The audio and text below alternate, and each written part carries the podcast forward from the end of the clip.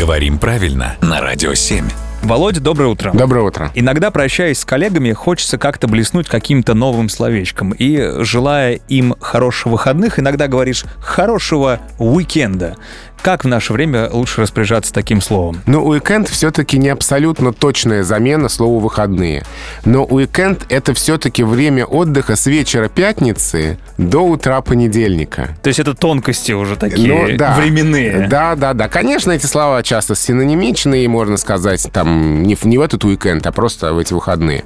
Но вот такая тонкость есть. А именно в строго речь на тебя будут как-то криво смотреть, если ты употребишь уикенд? Но это слово уже есть в словарях русского языка, оно Ага. Зафиксировано, и ничего в нем страшного и странного нет. Конечно, э, те, кто не приемлет иностранные заимствования, те, кто рассуждает вот в таком духе, зачем нам такое слово, когда есть такое, а будут смотреть косо. Но, как я уже говорил, слово просто так в языке не задерживается.